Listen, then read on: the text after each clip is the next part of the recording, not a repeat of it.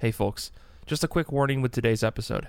While it's not a focal part of the discussion of Noir, a collection of crime comics, we do talk about one story that was omitted in later editions of the anthology and the sexual violence within that story. If you'd like to skip that part of the discussion, please see the show notes for timestamps on where the segment starts and ends.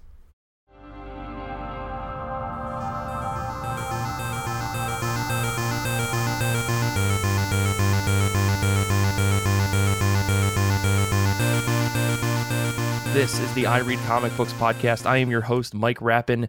Joining me this week, a biscuit and a brisket, threatening me with a good time. I'm joined by Kate Lamphere Oh, no, well, now I'm hungry. and Nick White. I don't know what that means. I am offended regardless. well, this is episode 275 of I Read Comic Books. I am very excited to have both of you on the show. Before we get into things and talk about our Goodreads book of the month, I do have to ask you guys a legally mandated question. But even before that, I want to say thank you to everyone who voted on March's Goodread books book of the month. The winner for this month, according to the votes that we have as of February 28th, I'm pretty sure it's not going to change. Superman Smashes the Klan by Gene Luen Wang. Yang and uh, Gurihu. I, I'm totally butchering those names. I'm sorry, but Superman Smashes the Klan is what we're going to be reading for March. I'm very excited to talk about it at the end of the month. But let's get into things. Let's talk about comic books. So let me ask those questions. How have you been? How have comic books been? Let's start with you, Nick. Um, I've been good. It's it's been a busy busy weekend. A lot of uh tabletop RPG stuff. A lot of reading in preparation for this show things have been good uh, in terms of the reading this week. If there was sort of an overall theme, it would be, "Hey Nick, are you open to like growing and expanding as a comic book reader?"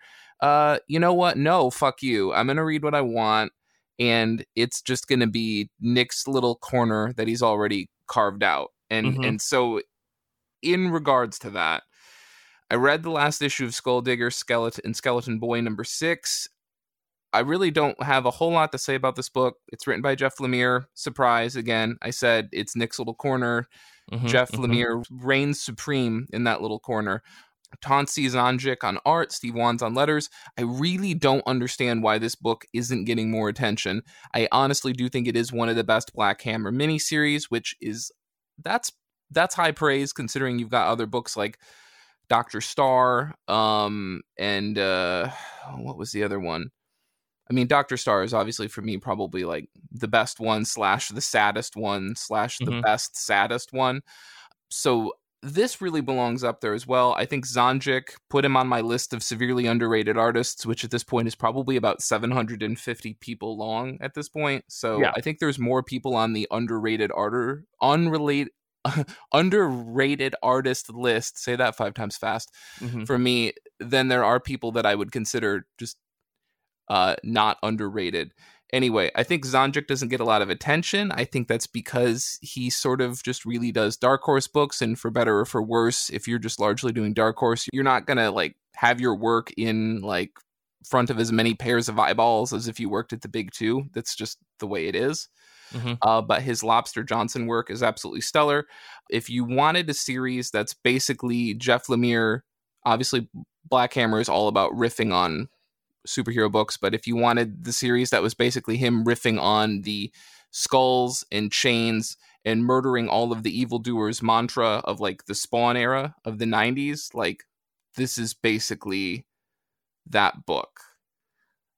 I can't recommend it enough. This is the mm-hmm. last issue. I think this book got fucked over by the shipping schedules uh, that were sort of like relating to COVID because I think this book managed to get like issue one and two out on time, and then just the big massive delay hit, and then everything right. kind of went wild. I will briefly say one quick thing about Haha Number One by W. Maxwell Prince. Vanessa Del Rey on on uh, on pencils, Chris O'Halloran on colors. There's a lot I could say about this issue. I really just want to boil it down to this point because I don't want to give too much away. If you thought the idea of getting into clowns was low hanging fruit for W. Maxwell Prince. I don't think you know W. Maxwell Prince well enough. Sure. Like the idea of haha, clowns are weird, clowns are scary, like that's been a fixture of mainstream pop culture for a long period of time. I think much like Ice Cream Man, this book is really like, sure, it's about clowns, but really it's about something else.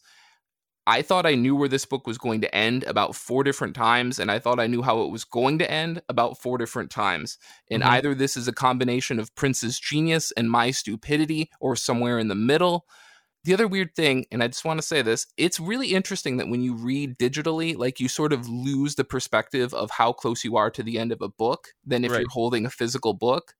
It's kind of interesting, right? Like if I was holding a physical book, I'd be like, no, there's like seven more pages to go. But when you're reading digitally, you sort of lose track of that. Interesting. Yeah. And I could go on about this one forever. I do want to briefly say this. I read Black Hammer Visions number one. Patton Oswalt's the writer. Dean Kotz drew it. Amazing issue. Amazing issue. Perfect issue. This is what a great cameo writer, great one shot issue can be and should be every time. Yeah. It's I perfect. I really think that you could probably turn some of the notes that you have in our doc. Like if you're at this, you know, Patreon tier where you get our show notes, I really think you should read through Nick's notes because they are uh, in depth. I think you could turn this into like a 2,000 word like essay because because you know I, you and I talked about this issue quite a bit. I really liked it as well, and uh, I think you opened my eyes on some of the things that I didn't pick up. And uh, my my favorite part was of course like this riff on Ghost World that that Oswalt plays on, which if you read the issue you'll totally see it. But um, yeah, I, I totally agree. Definitely an amazing issue.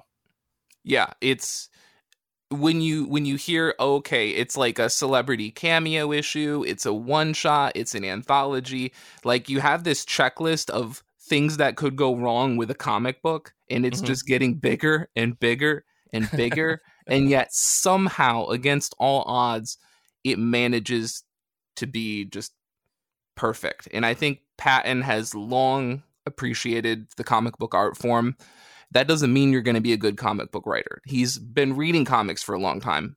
Mhm. Also, doesn't mean you're going to be a great comic book writer. And yet, it's a perfect issue. And I think it's because he tries to do more with less. Definitely, hundred percent agree there. Um, Kate, what about you? How have you been? How, how have comic books been? Good. Um, I've read a couple of books lately, and I want to talk about a few of them. The first is The End of Summer by Tillie Walden, and according to the afterword, this was her first published book. Um, as usual, the art is beautiful. Yeah. Um, there's there's soft world building. There's like a soft sadness to the whole story, and really strong like positive emotions, like love for one another between the characters. Um, in some, Lars is a member of a noble family who is shutting the doors against the oncoming winter that's going to last for three years. He's dying, but we don't know why. Um, he's got this like giant cat that he's given to ride around on so that he doesn't like get winded. And his twin, he has a twin sister, but there's like there's something going on with her too. And then he's got a bunch of other brothers and sisters. So it, it was kind of hard to tell people apart and it took even though this book is very short it did take me a little while to read it because i kept like flipping back and being like okay this guy's pants has a pattern on it so this is the older mm-hmm. brother there's a lot of like bummer things that happen in this book and it is ultimately a tragedy. Um, it kind of slips into this tragedy so subtly and so organically that it kind of feels literary in a way. Um, and it could be a retelling of a shakespeare story just like the pacing of of what happens but as far as i can tell it's not. Um, it's just Mhm, it's mhm. just its own story. The other book i wanted to talk about is snapdragon by kat leyh there's uh, a couple people here in discord that have already heard me talk about this and i've posted about it, about it on twitter which is pretty rare for me so that kind of tells you already that it's a really good story in my opinion um, it's it's unique because Uh-huh. it kind of starts as this like subtle magical realism where there might be su- something magical happening, and then suddenly like Act Two hits and it goes full modern fantasy. Um, there's characters of color. There's an LGBT relationship. Um, there's a lower economic class represented. So I didn't even realize how representative this book was until I started writing about uh, about it as a review on Goodreads. So it is it is a kind of a younger YA audience, but don't let that stop you because it's very good. Yeah, just the cover alone looks really fun, but it, it looks to me like it's just going to be like, oh, here's a teenager having fun, but you're telling me that it it goes like full fantasy in the second half. So yeah, uh, that enough has me excited. I feel like I need to actually get into a lot of like Kat Leyh's work. I haven't picked up anything that that they've done, so um, I just need to do it. Just need one day. I need to stop reading books that make me cry and instead read books that are going to make me not cry as hard, I guess. Cry in a happy way. cry in a happy way, yes. Well, for me this week, uh, well, I read a I read a bunch of stuff. I got to a bunch of single issues. I read way way too much Hikaru no Go because I was I was behind, and then I was just excited, and so I kept reading. But the the books that I do want to talk about really quick are Firelight Isle Volume Two. This is by Paul Duffield and Kate Brown. This is a web comic that was collected uh, into two like standalone volumes. They're not standalone volumes, but two volumes um, on Kickstarter. And so I, I happened to come across this on Kickstarter, so I grabbed it, and it turns out it's it's all available to read online for free. It's in a nice vertical scroll format, but on this website, it might be available on Webtoons or Tapas or wherever you get your your Webtoons or web comics. But yeah, so I was I read through the first volume maybe a couple weeks ago, and then I just forgot to read the second volume, even though I had it queued up on my on my iPad. And um, so like the story follows uh this these two like teenage characters Anlil and Sen. Uh they're basically taking steps into their adult lives with two de- two very different directions. They were best friends growing up. They both have very difficult lives like sen is as a character who's very stubborn and he's not very good at anything but he really wants to become this prestigious guard person called the Ara uh, or one of the many prestigious uh, guard people called the Ara they are the voice or guard or and enforcers of this these living gods called the Soman um and then there's Anlil. She's an extremely gifted weaver who has a very rough home life. Like her mom is very, very harsh on her. And there's like this implication that there are no dads in the story, even though Sen is a boy and Anlil is a woman, uh, or is a, is a young girl. Like they they don't show many men in the book, and I was, I was really c- confused about that in the first volume, and a lot of answers get answered in the second volume. Um, but I don't know if I really love this book or if I felt lukewarm about it. Like the art is incredible from the get go, and like Kate Brown is a natural, natural, smart layout in this vertical form. Like getting a good delivery of a comic in like a vertical scroll format from someone that looks like they traditionally do, like you know your typical you know comic book size comic and then you see them move over to um, this vertical scroll thing. She really takes advantage of that constant scrolling thing and it's really really cool to see it all played out. If you're reading like in a pdf reader and you turn on continuous scroll it's really really beautiful. And i think paul duffield does a really good job at building his world the, the sci-fi world that that anlil and sen live in um, without like just dumping lore in your face. You're slowly finding out more and more about the world as the story goes on. I thought it was all really good. The, i was like in the middle about it because i kept drifting away not thinking thinking that there's something interesting was going on. And then as soon as I was about to close the book, some weird twist would happen. Um, so I don't know if that makes it a great book or an okay book, but um, I, I kept myself, you know, I kept finding myself getting reeled back in. And nonetheless, I'm like excited for volume three, which is supposed to be like the last volume of the series. There the only thing that I'll say about this that kind of really shook me was in volume two, a new character gets introduced that kind of changes the direction for Anlil. Like she's kind of the focal character of the story. And there was like these unintentional, like racial things that were like thrown out out of nowhere. Like the book at no point talks about race or class or anything. There are just the chosen people who have like dedicated themselves to this god and then there's everybody else. And there's nothing about race or class or anything beyond that. And then this new character shows up and her skin is darker than everybody else's. And while it wasn't an issue for like the first like third of the or the last third of the book when she shows up like our main character Anlil is like scared by the color of her skin and I was like what the fuck is happening? Um, and it came super out of left field. It kind of made me uncomfortable and then it's just ignored and moved on. So like maybe it's just a, a hiccup of weird things but like I found it to be really weird and um yeah like because like the story up until that point and I'm talking like this character shows up in like the last like third of the or maybe last half of the second volume and this thing just comes out of nowhere. So I was just really confused by it. But anyways, like on the whole, I'm I'm interested at, le- at least enough to see what Volume Three has to offer. Uh, it seems like it's going to come to a very climactic end where all sorts of things are going to get revealed and all the questions that I think the story's been building on for the past, you know, like I don't know 200 pages are going to get answered. So I'm I'm really excited to I guess read the rest, even if I there was this very weird moment in it. The other thing I want to talk about really quick is this book Waves by Ingrid Chabbert uh, with art by Carole Maurel. Uh, this is one of our Goodreads challenges. uh, for the for the 2021. So if you're not already part of the Goodreads like challenge that we're doing, definitely jump on there. There's amazing books, including this one, because Waves was a book that I knew nothing about, and I would have never considered it and it absolutely destroyed me when I read it. Like, I don't even want to talk about the story because it'll really spoil things. But all I can say is there are stories that make you sad or anxious, and then there are stories that really push you into the mindset of someone experiencing grief and anxiety and love and so much more. And Waves is the latter. For only 94 pages of story, it had me honestly, honest to God, weeping at the end. Like I was trying to tell Kelly about why I was sitting on our couch at like 10:30 at night, silently just crying, looking at my iPad. I like couldn't even describe the story without really starting to break out into tears. So if you're into that kind of storytelling or you really want to just feel someone's grief, I highly recommend Ray Waves. But um, yeah, I don't know. Maurel's art is is really really good. I mean, she does a terrific job of using color to emphasize so many emotions or lack of emotions throughout the story. I felt super drawn in, drawn in, and uh, page after page of the art of this book really encouraged me to like fully immerse myself in the feelings of the characters.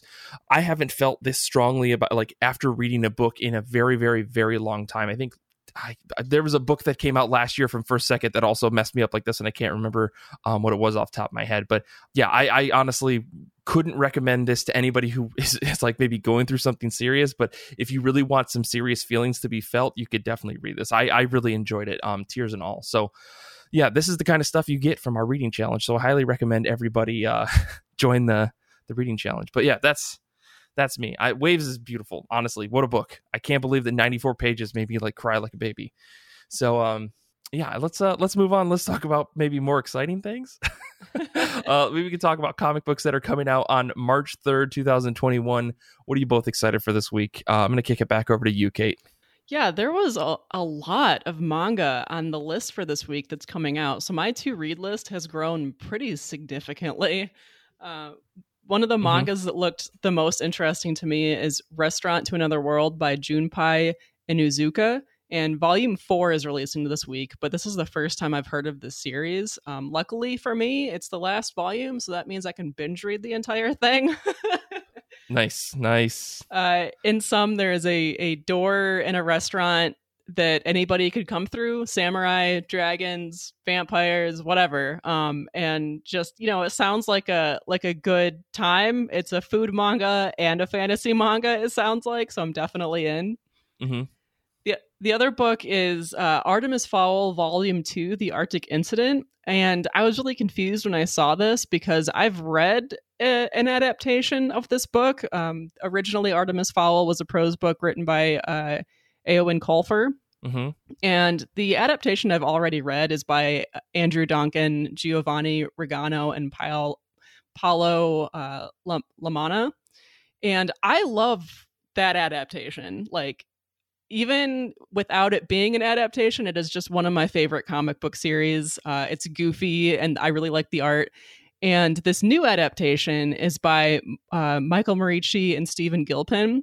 And I have no idea why they're adapting it again. Like the original series, they made four of them, so it must have done okay. okay.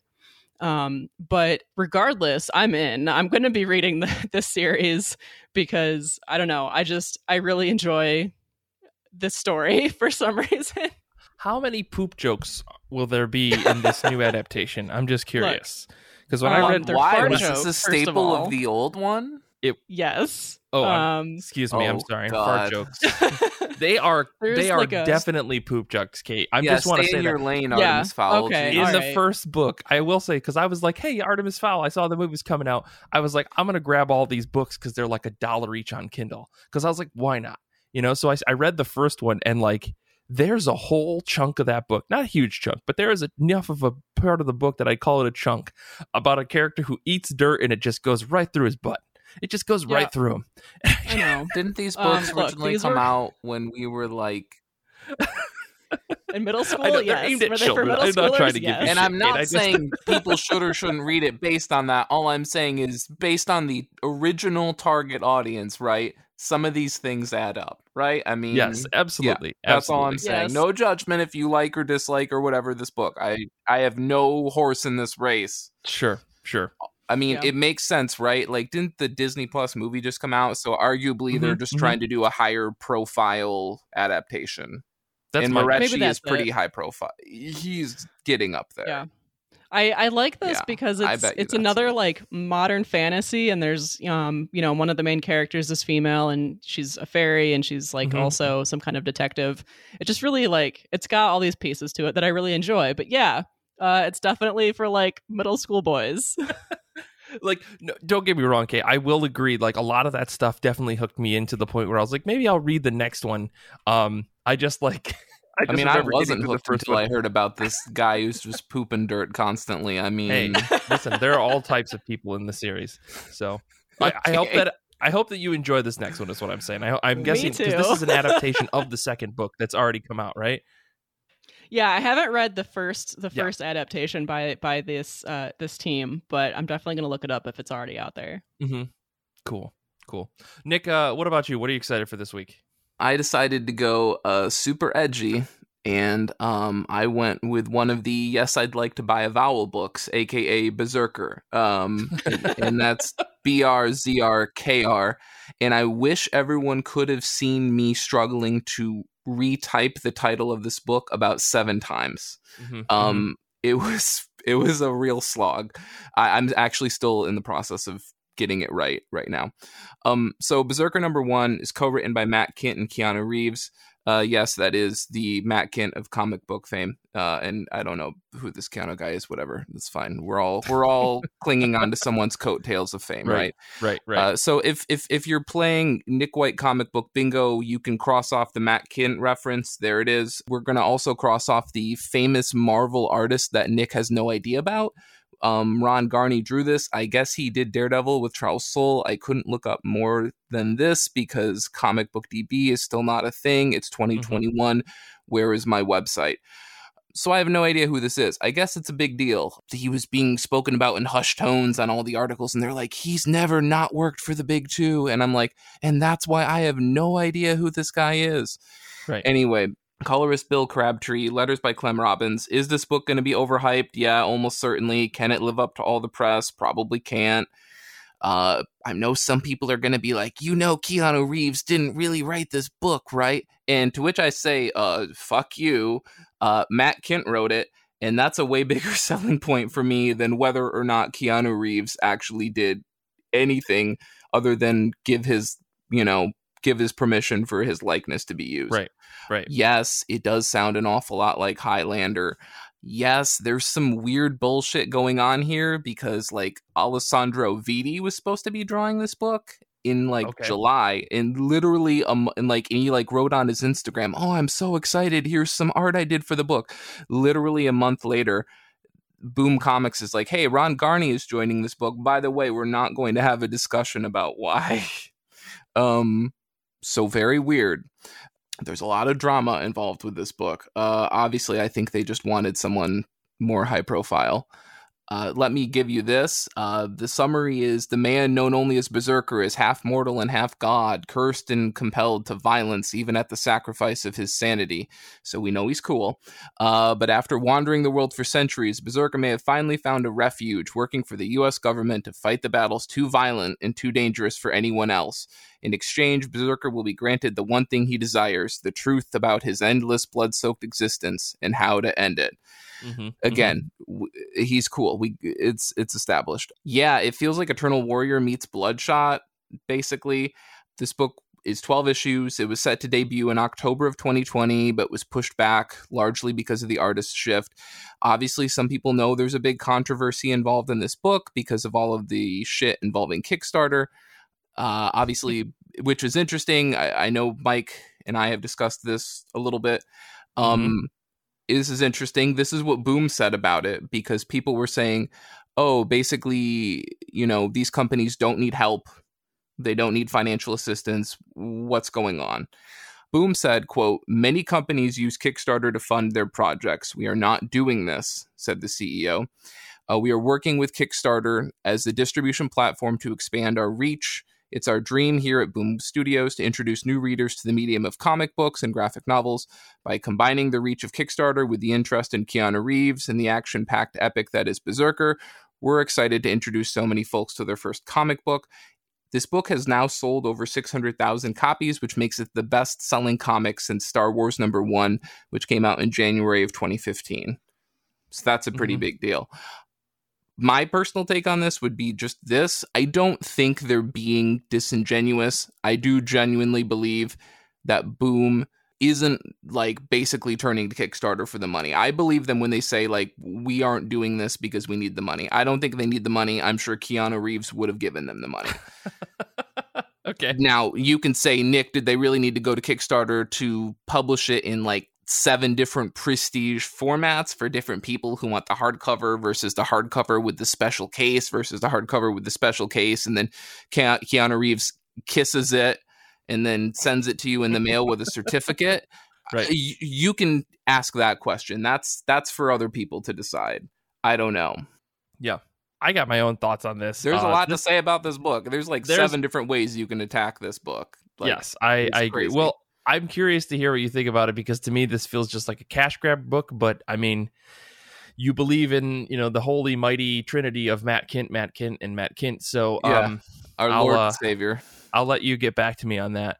Well, I'm just going to move on here because I actually have a rant that I want to get to before we hit sure. the 30 minute mark. so, my pick for this week, I guess before we get into things, I want to say that uh, you know, we're doing something wild, as I've said every week this year. If you share the show on social media and tag us, you can win a $20 gift card to Comixology Midtown, wherever you prefer. This year, we want to help people read comic books. And this week's winner of our gift card for sharing the show on Twitter, we can't thank him enough. Andrew Kai on Twitter. Look for a DM I'm going to be sending you probably today or tomorrow. Um, if you're hearing this, you've probably already gotten the DM. But nonetheless, thank you so much for sharing the show. We really appreciate it that you'd be willing to tell everybody how how much you like the show. And we, you know, that's that makes us feel good and it helps people find out about IRCB. Um, the other thing I do want to get to is we had some picks on Discord from folks that are hanging out in the chat. Uh, Cinco said that his pick for this week was King in Black, uh, Wiccan, and Hulkling number one. Crashmore said their pick was ENIAC number one. This is from Bad Idea. I've got a whole thing about that in a second. Uh, Danny's pick is Demon Days X Men number one. Brian's pick was Runaways number 34. Thank you guys for hanging out with the chat, you know, in the chat with us today. We really appreciate it. Uh, my pick for this week, though, is Dead Dogs Bite number one. This is by Tyler Boss. I think you guys, everybody out there, maybe you saw this. There was some stuff on Twitter and Instagram about this where they're doing this big, slow reveal about creators being on this book that Tyler Boss was kind of front running. Um, or at least started it. Um, and there's this, this anthology horror series that's coming out, and that's Dead Dogs Bite. Um, and horror usually isn't my bag, and I say that after reading enough horror comics to actually have thoughts on them now at this point.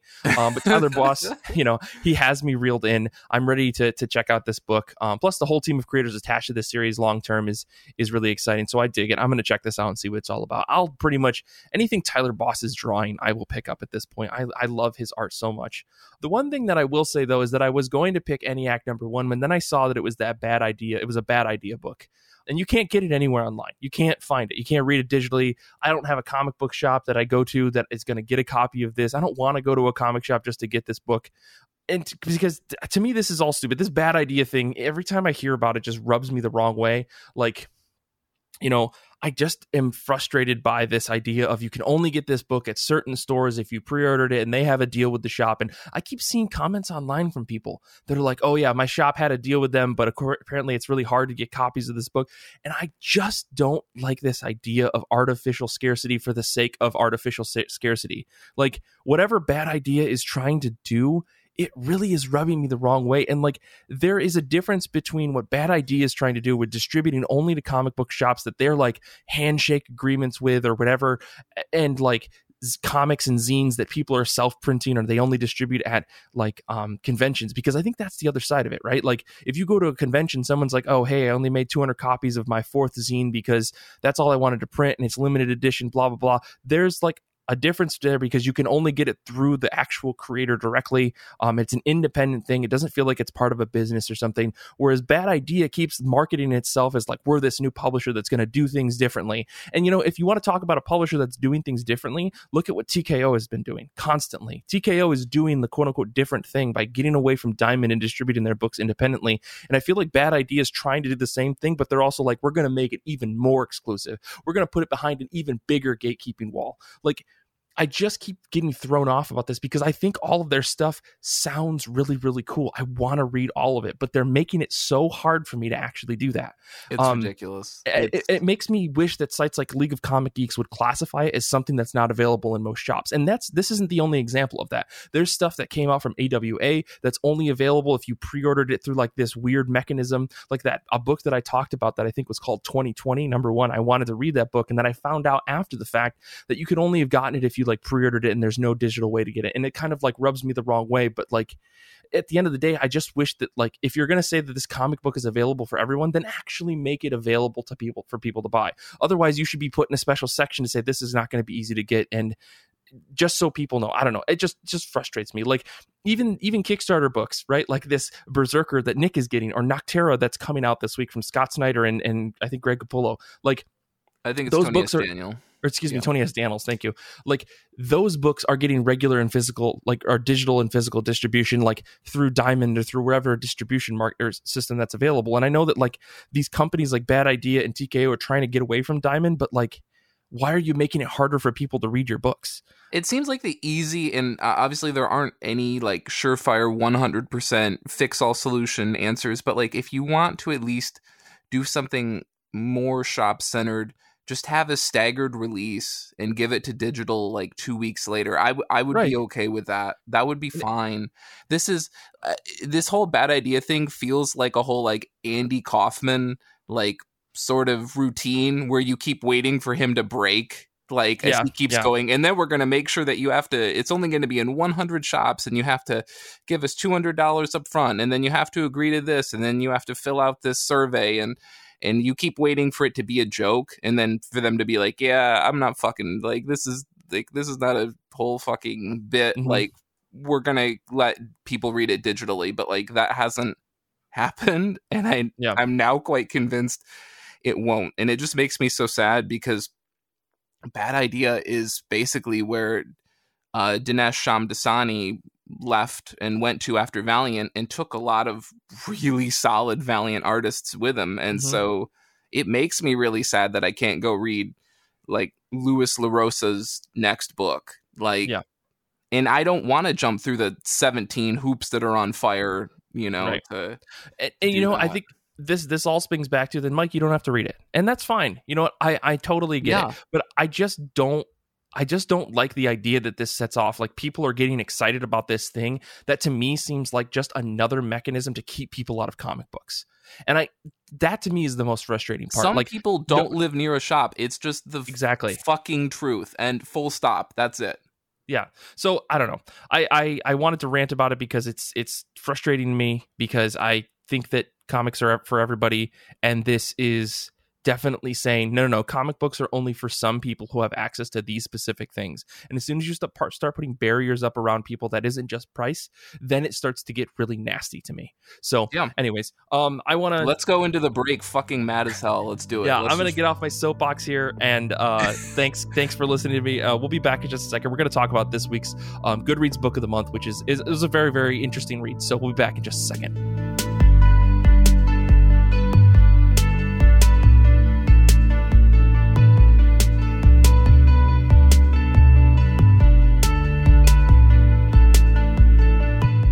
Our show this week, we are talking about our Goodreads book of the month for February 2021, and that would be Noir, a collection of crime comics by a lot of various creators. I'm just going to list through them all really quick, and we'll probably try to highlight them as we go through as well. But writers include Brian Azzarello, Jeff Lemire, Ed Brubaker, Dean Motter, Chris Offutt, Alex de Campi, M.K. Perker, Paul Grist, Ray Rick Geary, Ken Lizzi, Gary Phillips. Artists include Jeff Lemire, Dean Motter, M.K. Perker, Paul Grist, Kano, Stefano Guanda- Guandano, uh, Hugo Petrus, Joëlle Jones, Eduardo uh, Barreto, Sean Phillips, Gabriel Ba, Fabio Moon.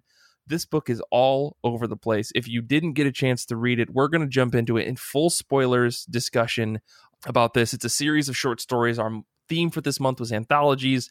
I'm really excited to talk about this because it seems like overall everybody hates noir. so, um, Kate, Nick. no, that's that's a bit of an exaggeration there. I don't think that everybody hates noir. I just think that it's really hard to deliver a solid noir story in 8 to 10 pages. Some of this some of this run of this of this book, some of them delivered really well, some of them just didn't make any goddamn sense. So, at least that's my take on it. So let's let's jump into things. I guess to get things started, Kate, what was your overall thought of this this uh this collection of crime stories? I pretty much agreed with everybody in our Goodreads group that like it's really not for me in in total, but there were a few stories that I enjoyed. Okay. Okay. Any any particular reason uh, or thing that like threw you off for a lot of the stories, or was it just like it varied from story to story? Yes, to, to, both. Okay. um, okay. I, I I just feel like crime stories are you know dark and gritty. They can be violent. They're a little bit sexist not every story in this one was, but some stories were very sexist. And mm-hmm. yeah, I feel like this this anthology does kind of incorporate a bit of every element that I've seen in the few crime books that I've read, which again, not very many.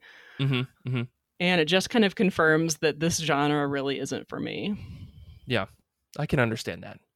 Nick, what about you? What's what were your overall thoughts on this? I, I guess one of the fun things about an anthology, right, is that when you're done, that like primordial human instinct to want to like rank things and like be like these are the good ones these are the bad ones these are the mm-hmm. okay ones like it kicks in. It's like it's in full effect right? Right and that's what we're going to do here today. And that's what we're going to do here today. We are buzzfeed. This will yes. be a listicle we are not going to break the mold. Exactly. So I, I think that that's going on here. I think beyond that, yeah, it does kind of get into some deeper questions of like what is noir, what isn't noir, and I think with some of the stories when you finish them, or at least for me, I was like, gosh, maybe this felt like noir, maybe this didn't, but then also maybe this kind of expands the idea of noir, and it and there's like one or two stories that we'll get into that I think for me you can either say they're not noir and they don't belong, or they're kind of expanding the idea and that maybe we should be okay with them because they give the genre a broader uh, spectrum to exist on. Sure. Um, sure. Overall, I think um, it is kind of interesting, and I think it is sort of a core contextual, helpful thing to note that this book was originally collected in 2009. Um, mm-hmm. Apparently, it was out of print for quite a while, and that's one of the big reasons that it got republished. Um, I also think that's kind of an important point because with some of the names of creators on this book, uh, when you realize that this was done in 2009, I think some of these people have like grown and improved since then. And Definitely. if you're looking on this work, um, expecting like the caliber of their work that maybe they're producing in 2020 2021 with some of these people it's it's not on that level and we'll get into that but that's just like that's human growth that's yeah. you know artistic growth there's that's it's gonna happen yeah yeah i mean i i was pretty lukewarm on the anthology. I mean i, I will say if only because I, I felt like on the whole it's really hard to deliver. And you can tell like now that you put some of that stuff in perspective like yeah this is definitely early in some folks career and it's it definitely feels like it was it was a like hey we've got an anthology to put together. Let's just throw some people together. And they ended up you know growing and becoming you know bigger creators and stuff. I mean even when you look at the brubaker and phillips story which i think uh, like like across the board a lot of people really really liked this is still brubaker in his like i'm obsessed with s&m phase um like when yeah. he was re- you know I, and i say that because like look at fatale look at yeah. look at what everything that's happened with like um you know killer Be Killed. Like i think that like he, he kind of had an obsession not obsession but he kind of had an interest in like discussing you know more sexual things in his stories while trying to also fit it within the mold of his like classic take on on on noir stories so um yeah, that's really interesting that you say that because um yeah i don't know on the whole like I, I, was kind of wondering when I came out of this, I was like, do I just not like noir? Do I just not like stories that are just one, two beats? Do I not like stories that are in black and white? You know, I was kind of questioning a lot of things because this whole book is is in black and white, and it's very stark with with how it uses black and white. There's very few grays, I think, in the book. It's it's strictly black and white, which I thought was really interesting. And yet, you can see there's a lot of artistic talent that can be done or that can be um, shown in just a black and white book. You know, we always you know go to- back to and fall back to you know Walking Dead when we talk about black and white books that have a lot of you know variety, but like that book cheats with grayscales. Okay, they have a colorist just for the grayscales. Okay, Yeah. um, but because if we're talking, you know, I talked about this last week on the show, but thinking strictly black and white, you know, looking at stuff like Frank Miller, it, it's really interesting to see how much is capable of, of doing things with just black and white. And I think this this this collection of crime stories definitely did that, showing off what's capable with just black and white um, in a way that doesn't really. I don't know. That doesn't force you to say, "Oh man, I wish this was in color." Because I think if it was in color, it would have been a lesser book because of that. Um, instead, trying to hold to that grit of, of the black and white color um, palette uh, really, really sold this book for me when when the stories hit. Um, and I, I will say, for stories that weren't really interesting to me, there were there was art that came with it that was like, "Holy shit, this is impressive." Um, so yeah, I guess do you guys want to walk through each of the stories? We want to talk about highlights and lowlights. What would be your preference here? I guess. I'm okay with whatever. I mean, the only thing I would briefly like preface up front, which I think is another helpful thing to know and, and might be helpful for our discussion of, of all of the stories, is that several of these stories actually were from established properties. Bruba- Brubaker and Phillips' story is from Criminal. Uh, Mhm. Dean Motter's story is from his Mr. X book, which he had just rebooted the year before this collection came out at Dark Horse. So, not a coincidence. Mhm. And then Paul Grist's Kane is also from a pre-existing series he did. So gotcha. just something that's kind of interesting and helpful to know before Yeah. going into all of those. So Yeah, I guess I I mean I I'm not necessarily posing. things. Let's let's go through highlights and lowlights for us because I think like if you want to read through this whole series, I'm sure everybody will have their own opinion on these. But like, yeah, um, you know, I guess Kate, what was one of the the stories that really really worked for you in this in this collection? I liked the old Silo by Jeff Lemire. Um, I know that he's got an art style that takes some time to appreciate, but I've I've spent enough time with Jeff Lemire's work now, including the things that he's uh, illustrated himself, that now I do appreciate his artwork. Um, and this was, you know, a little bit earlier than some of his other work that I that I've read, but I mean, it still worked for me. It's still his distinctive style.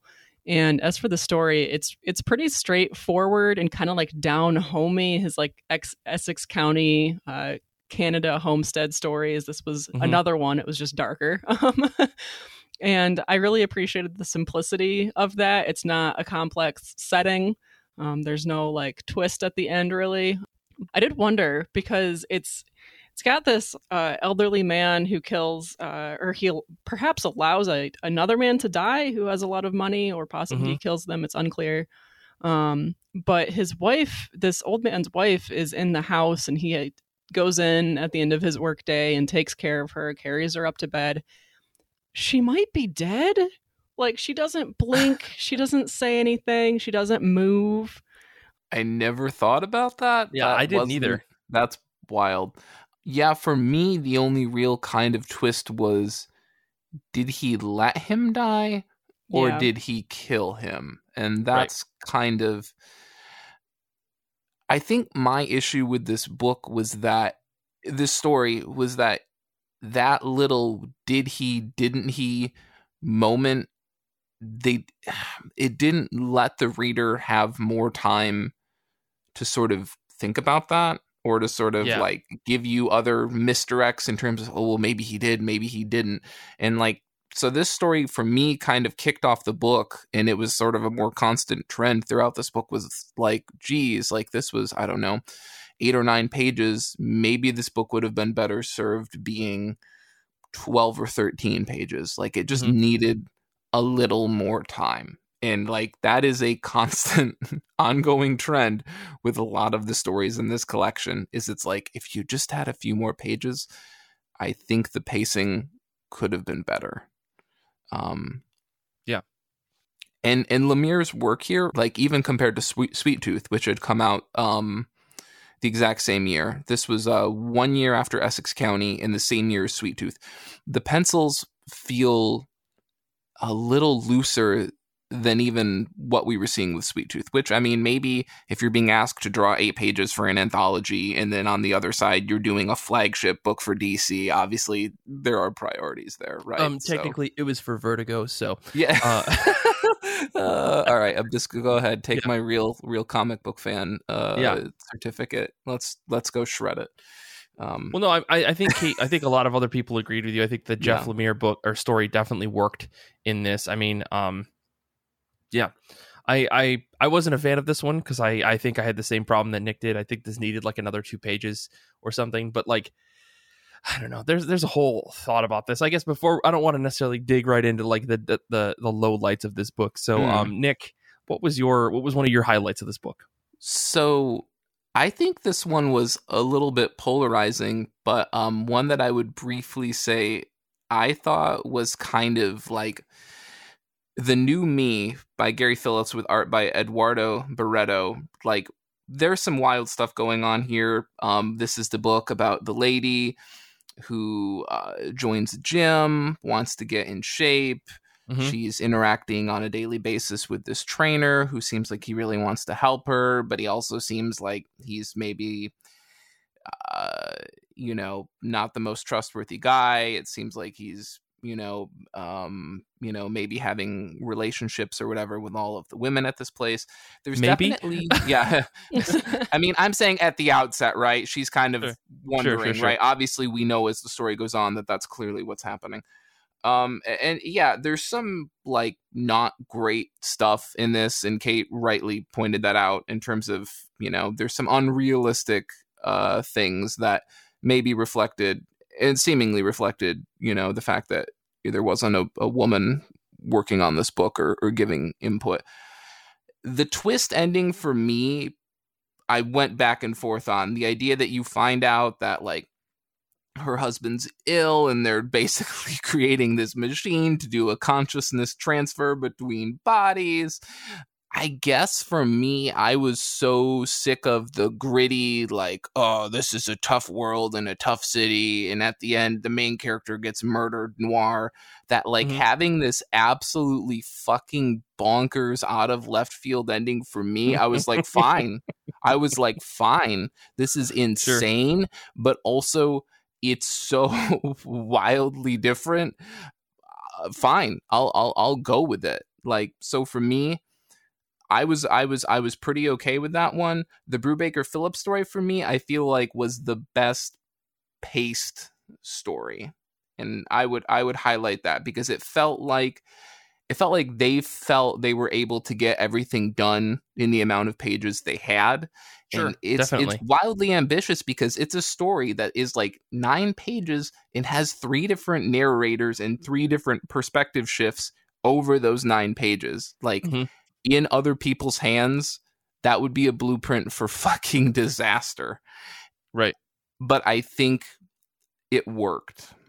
Even though, as you said, you can tell Brubaker's uh the topic of the day you know uh Brubaker at the time is is in full effect to yeah to, to put it one way so yeah that's i mean the i, I kind of noted in my in my, some of my notes that there was like blood on my hands which is by rick geary kind of reminded me of like a twilight episode a twilight zone episode which i wasn't mad about um which if i i don't i don't have the yeah it was about taking about a guy who gets a job. I don't remember. I I just wrote notes and I did not describe anything. But like I said that the you know the new me, um, which is about you know this woman with the body swap thing, um, I felt like the the sci-fi twist didn't make it noir, but also like it wasn't bad. It just felt like a Twilight Zone episode rather than actual noir.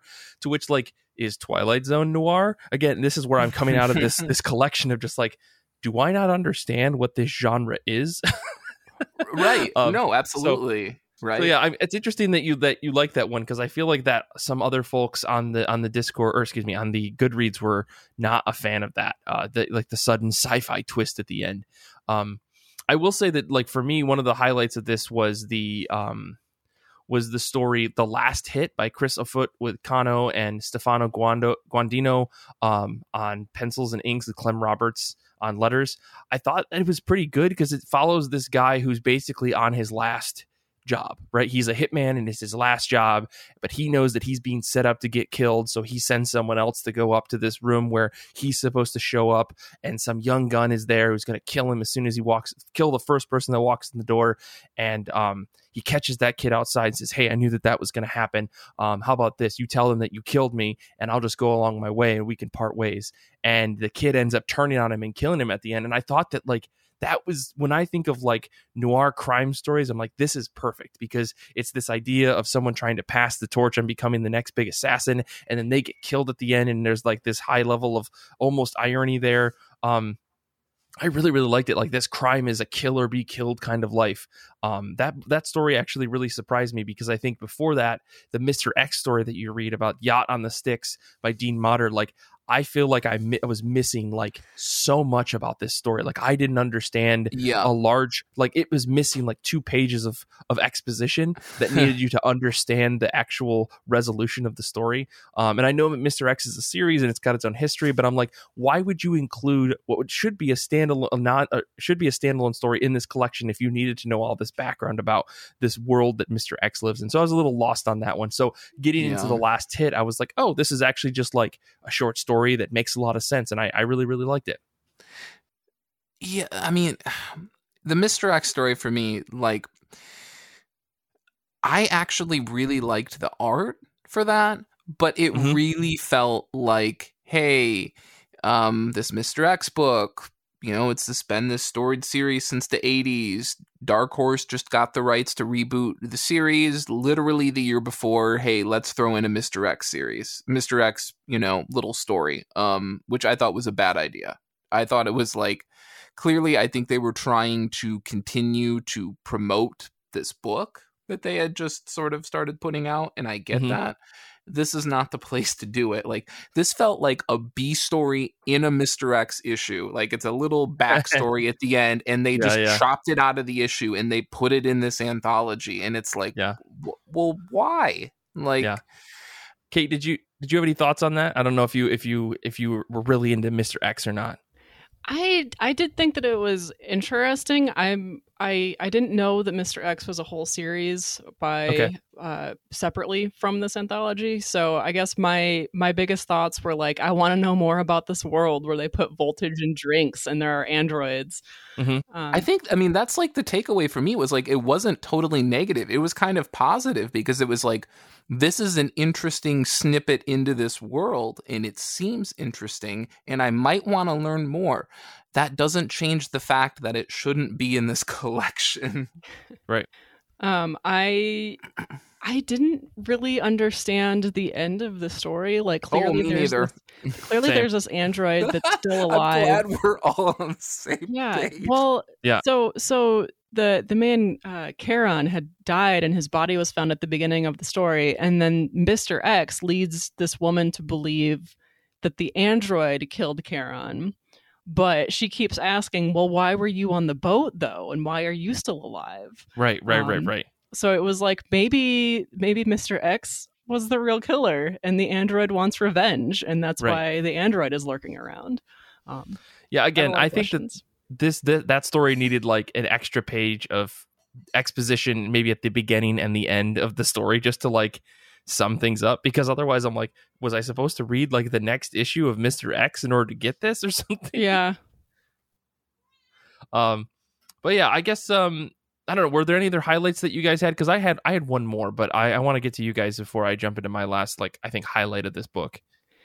I don't Uh, know I don't know that I could call the Albanian like I didn't really like truly love the story, but I feel like there's a commentary in there that's really interesting. Um first of all, like all of the the Albanian himself who was working as a janitor and the murderer that he he runs into who's murdering all the people in this building. They Mhm. they both mentioned that they were in military service and so I'm like I feel like this is partially a commentary on how our veterans need more support when they come back uh, to Sure. the states. And also the end of the book has the Albanian going home with this toy that the murderer was holding um, and talking to uh, when when he killed himself, and this this guy puts this toy in his kid's bed. Um, so and then the wife says something about you didn't steal it did you so i feel like there's like there's something else in there about like maybe just like this guy was a victim but that doesn't mean that he doesn't also have a criminal background or something something in a gray area like that that i didn't quite grasp but it's there Yeah. I- again, this this one that one felt like there was a like a, a missing page or something. Like we needed a flashback of just like unspoken, just whatever. Like give us a page of him being like a petty criminal or something like that. Because in my mind, that story was like man sees grisly crime, goes home, goes to bed. Like what? which I actually kind of liked in that Okay, way, in a weird way. I mean, doesn't his wife say something like she intimates that he had That he a had done- history in yeah, Albania? a history like, I think it's yeah. literally the closing line of the issue yeah. is that yeah. he had some sort of history, and so I don't yeah know. so i don't know either um but yeah i guess you know nothing wrong with liking that story. I just felt like it was an interesting story. I just it, again it felt like it needed another page um because i thought that it was a it was a good it was a beautifully drawn story. I thought it was really interesting just like there was something grisly clearly going on. It just like it was missing a step. That's all. Um nick was there another another story that you liked in this one that you wanted to talk about? Um, sure. I mean, I don't know if I'd say. I mean, there's definitely another story I want to talk about, but it's not because I liked it. Um, um, let me ask you this, Mike: Was the last story you wanted to talk about the Azzarello or the Decampi? Because I'm sure it's one of them. Well, the, no, the one that I the ones that I liked, I actually wanted to talk about the the the one that featured Joëlle Jones's art for the two pages that were in it, um, Sure. even though it was all prose. But um, I don't know if you had one that you, that was like a highlight for you before we go into low lights on this. Okay. Um, I would say honestly, I actually liked the Kane the card player story, and it seems like Okay. nobody else did. The art reminded me a lot of, and I know artists hate being compared to artists. Sorry, everyone. It reminded me a lot of Oeming, Michael Avon Oeming, and not Sure. just because it like his most famous series is a police procedural, right? Mhm. I actually really liked the art. And much like the the Dean Motter story with Mr. X, obviously it felt like we're getting a small chapter in a bigger universe. Obviously we are. Apparently Kane is a series that Grist created, but I think I liked in some ways I liked this well, I would say I liked it more than Mr. X, but it certainly felt more approachable because even though it felt like we were getting a smaller snippet of a bigger universe, it Mhm. was a smaller snippet that was um, situated in a much more grounded slash familiar setting, which is just your normal police procedural. Mhm. Um, so I, I I I liked the art. Um, when I was done, it made me feel like okay, I actually might want to go look up this series.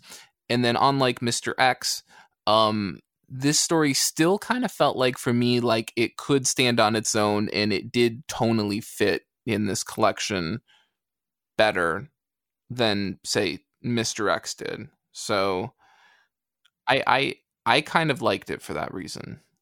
Yeah, I, I thought it could have been a bigger story. Like I def- like I didn't realize this was a like an actual series, so I could definitely see this being a bigger story. My only my biggest complaint is that like with some exceptions, a lot of the characters were samey, um, and it felt like I don't know, it ended abruptly.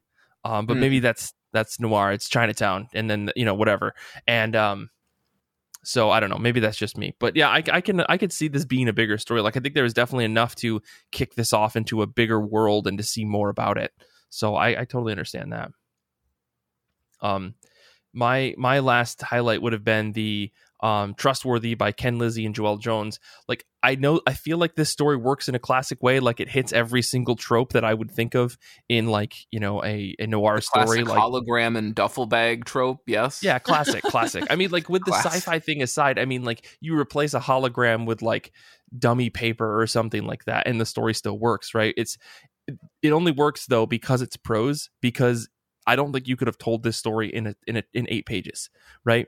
No, Instead, absolutely this, not. We get a full three act structure of twists and turns, and we get you know the there's a guy and he meets a beautiful woman, and he, the beautiful woman comes home with him, and blah blah. You know, it's it's all these like sexist classic tropes that you would expect in in noir stories and oh it turns out that she was working for the wrong person now that wrong person is going to come you know get her and she's like oh but why don't you go do this for me he'll understand and then push comes to shove and people are turning on people oh it looks like she left with the money. Turns out he has the money. Like you know it all works. It's it's i think it like if we're trying to say what is a classic noir story like this one hits it and the twist is there's a hologram instead of something else you know?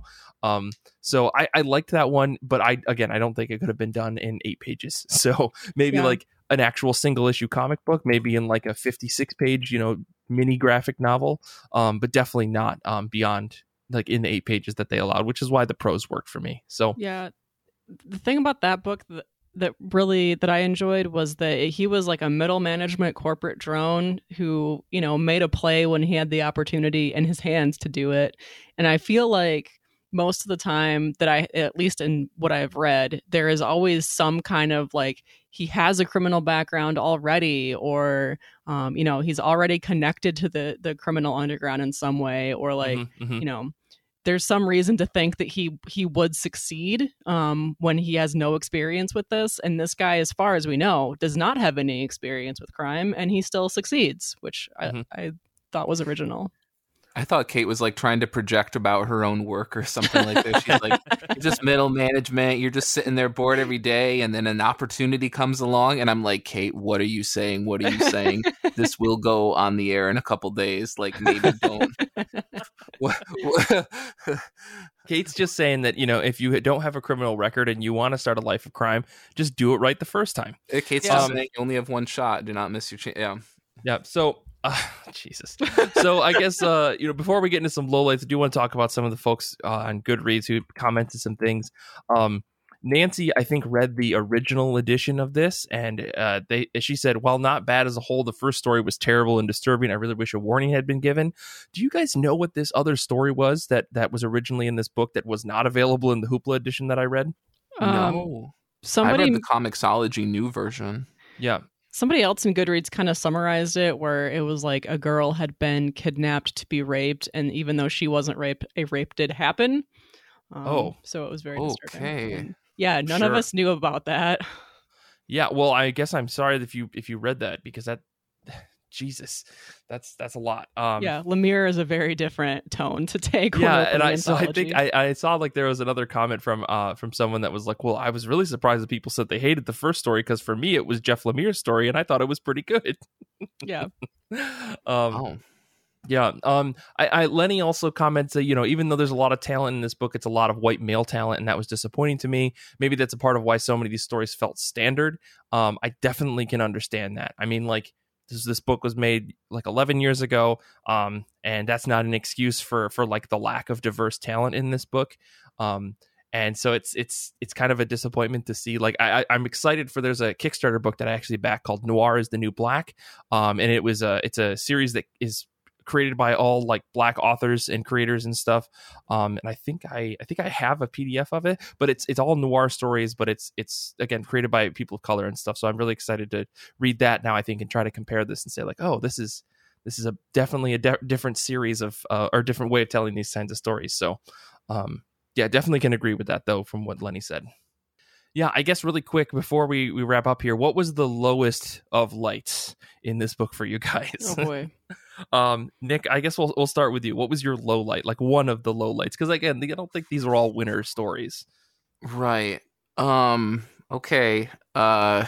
Hot hot take incoming. Maybe. Okay. Um. Especially because I think this is supposed to be the flagship story of this book that is supposed to be the most highly touted. Uh-huh. Uh, it's the story that when I was reading up some uh, background on this, one guy was like, "Oh yeah, I read this ten years ago. I still think about this story every couple months or something." And I'm like, "What the oh, fuck no. happened to you? What is this?" And it's it's the Azzarello story for me, honestly. Uh-huh. Um, I get the appeal. I get that it is, unless I massively understood this, it's a Dark Knight origin story, right? Oh yeah, oh yeah. But it's it I was like, how how is Azzarello? How is Azzarello? I know it doesn't add up with any continuity that you know of Batman, no. but I'm like, Azzarello, come on, get off of the big two, write something fucking original, man. Yeah. Like yeah, I was yeah, so disappointed by that. No, it, it it feels like fucking fan service, which is saying something because Azzarello already wrote I say already, maybe it wasn't out at this point, but he already wrote Batman Noir. Like it fucking exists as a book. it's already a thing. And then, as I said, when you think about it, I don't care which origin story you go with. I don't care if you consider this to be a new origin story. It doesn't make sense. It doesn't make sense unless I didn't understand it. That's me with any book. It doesn't make sense unless I didn't understand it so this guy's a criminal. He's trying to cash in on this insurance scam. It's my understanding that the guy he's robbing is supposed to be in on it, right? Right. And he's supposed to hit him upside the head with the with the pistol. We intimate at one point that maybe he doesn't understand and he thinks that he's supposed to shoot him, maybe, but then this point is clarified and corrected by the person who sends him out on the job. He's just supposed to hit him upside the head. Mm-hmm. I it I know. I was like, I finished the book and I was like, really? This is what the this is the headliner story of this of the book? If really? it was left at a point where he wasn't sure if he was supposed to kill him or not, or they intimated at some point in showing you part of the story that it went bad, that like that's the only thing that I can say about this story is if you take what you're given and you intimate that between that and the story that we all know so well that the gig goes south then it makes sense. Like someone mm-hmm. gets flustered and, and it goes south. Fine. We have no indicator that that happens. Yeah. So again, Definitely. I'm not trying to get bent out of shape here. Clearly, I am already, but it doesn't make sense. Yeah, doesn't make sense. I uh, yeah, I, I that that's all. Say, Kate, I don't know if you had any thoughts on that. Um, I am neither like a huge Batman fan or you know particularly opposed to Batman. I just really, I really haven't read a whole lot of Batman. So like, I came to this as like a reader who okay first of all the bar scene went on way too long where they're trying mm-hmm. to like plan this this crime and then suddenly there's one or two pages at the end where it's clearly um, the batman origin story and for me it was just kind of like meh um, mm-hmm. i was already kind of bored and then it was like oh hey guess what it's a twist and i don't know it was it was fine it eh. that's fine that's fine.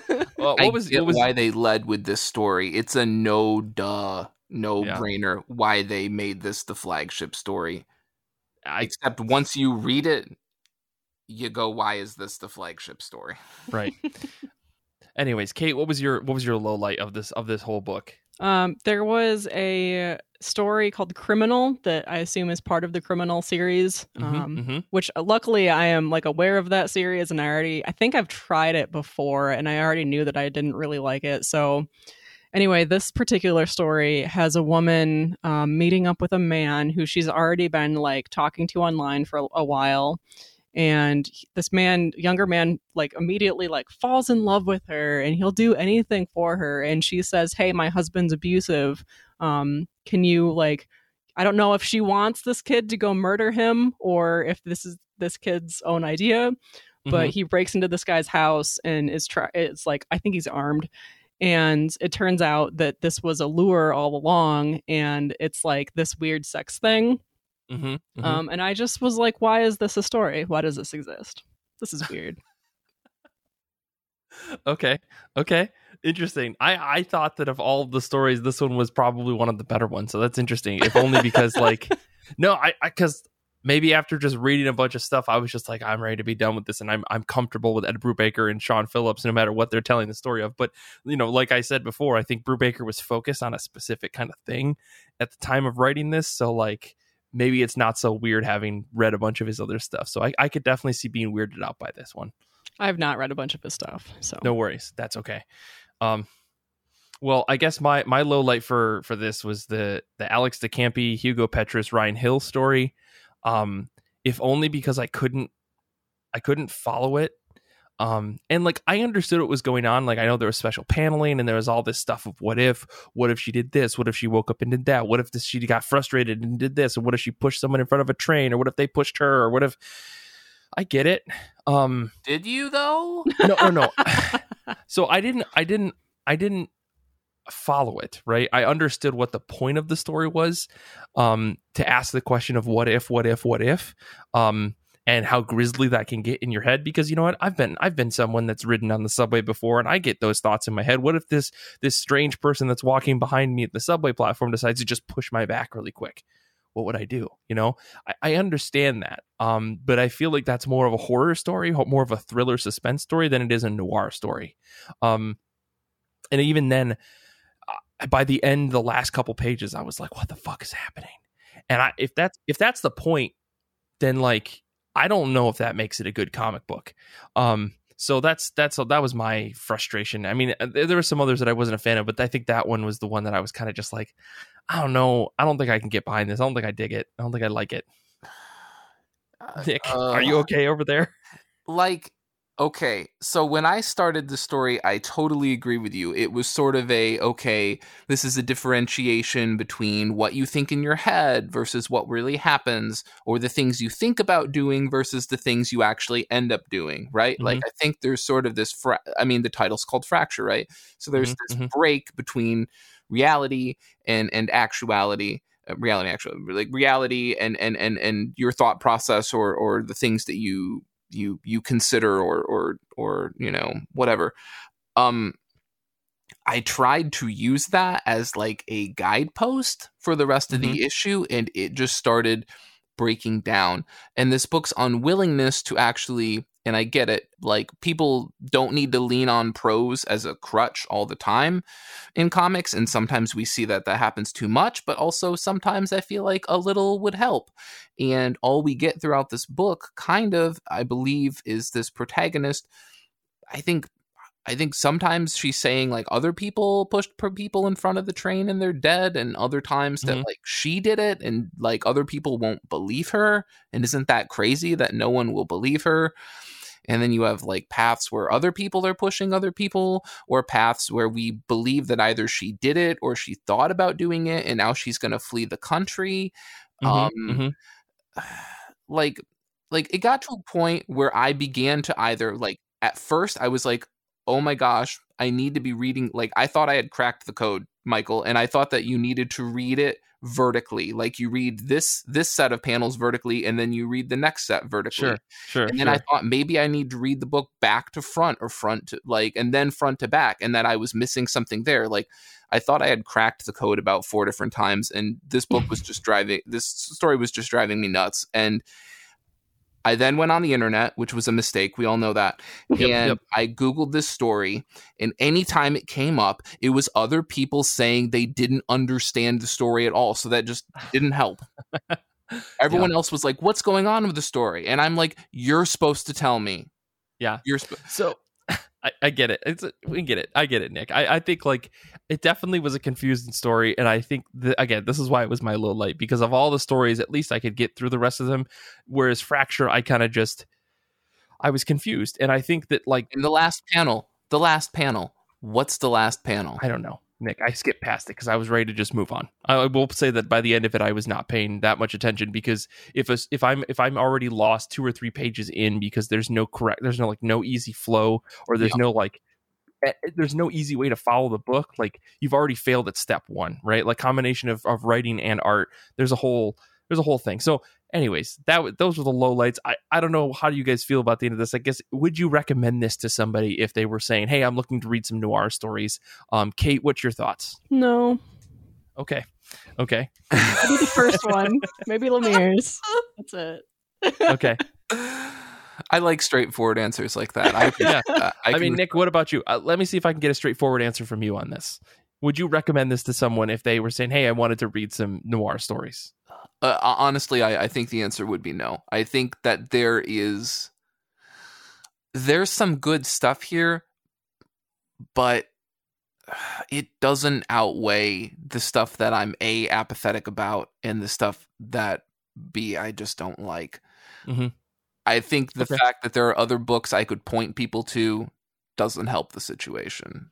There's other yeah, and I would definitely point to. and on the Goodreads thread, you know, some folks did p- point out some noir comics that they thought did a much better job at g- delivering noir stories. Now they weren't necessarily all anthologies, Mhm. Um, and again, I think that that's kind of the struggle line here is that you have to deliver a concise, interesting, suspenseful noir story in eight to 10 pages. And I think that that's incredibly hard, even for people like, you know, even when there are the stories that we did like and we thought worked, I think that they all would have been better if they were a little bit longer. yeah. I just th- that was I think the the the downfall of this entire anthology is that maybe it wasn't long enough or maybe the people needed more pages or Mhm. something like that. Maybe if they would remove the story to give everyone else an extra page or two, that would have helped a lot on the whole Yeah. and made this a better anthology. So I don't know how these things work. Well, and and and I don't think Dark Horse was trying to be deceitful when they did this, and I don't No, know if there's a better way to do this. But when you show me the list of creators, like without thinking about it, I'm going to immediately think about them as I think about them now. And Sure. when you tell me that this was them like 12 years ago, like some of this stuff is just you know, and again, like I said, like can you blame people for being capable of artistic growth? No, but the stuff isn't as good as some of the stuff they're making now. And so in that regard, when there's a lot of these names on the cover, I can say like those people are amazing. Go Right. read their new stuff. Right. So I, I think that may have been a skew towards how why we voted on things, but also maybe we just want to try something new. So again, I I, I don't want to necessarily spend I didn't want to necessarily spend this whole episode like just shitting all over this book because I think there were some some good reads in within this this entire anthology. So Yeah. you know, thanks to the folks on Goodreads for voting on things and for, you know, contributing to the discussion that we had about this book.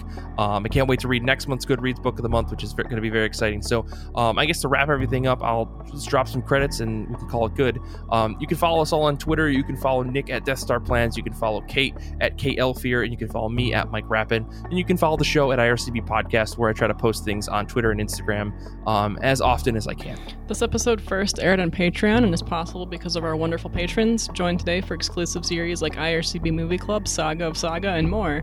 Join now at patreon.com slash IRCB podcast. If you haven't already, please rate and review our show five stars on Apple Podcasts, Stitcher, or re- wherever you listen to podcasts. It really does help us spread the word about IRCB. We would also love it if you would join the IRCB Discord community where we chat about comics and more. And you can also listen to our episodes live as we record at ircbpodcast.com forward slash Discord. And it would help us out a lot if you tell your friends or your local comic shop about the show. Infinity Shred is the best band in the universe. They do all of our music for our show. They just released a new EP. I think everyone should go check that out on their Bandcamp. Uh, Xander is a very cool guy, a very fun person to talk to, and he also edits the show in the best way possible. I want to say thanks to Kate and Nick for being on this episode. I want to say thanks to Cinco and Crashmore and Danny for hanging out with us in the chat, and Brian as well um, while we recorded live. And thank you to everyone out there who listens to the show and shares it and and just you know is a, is a fan of IRCB. I want to say until next time, comics are good, and so are you.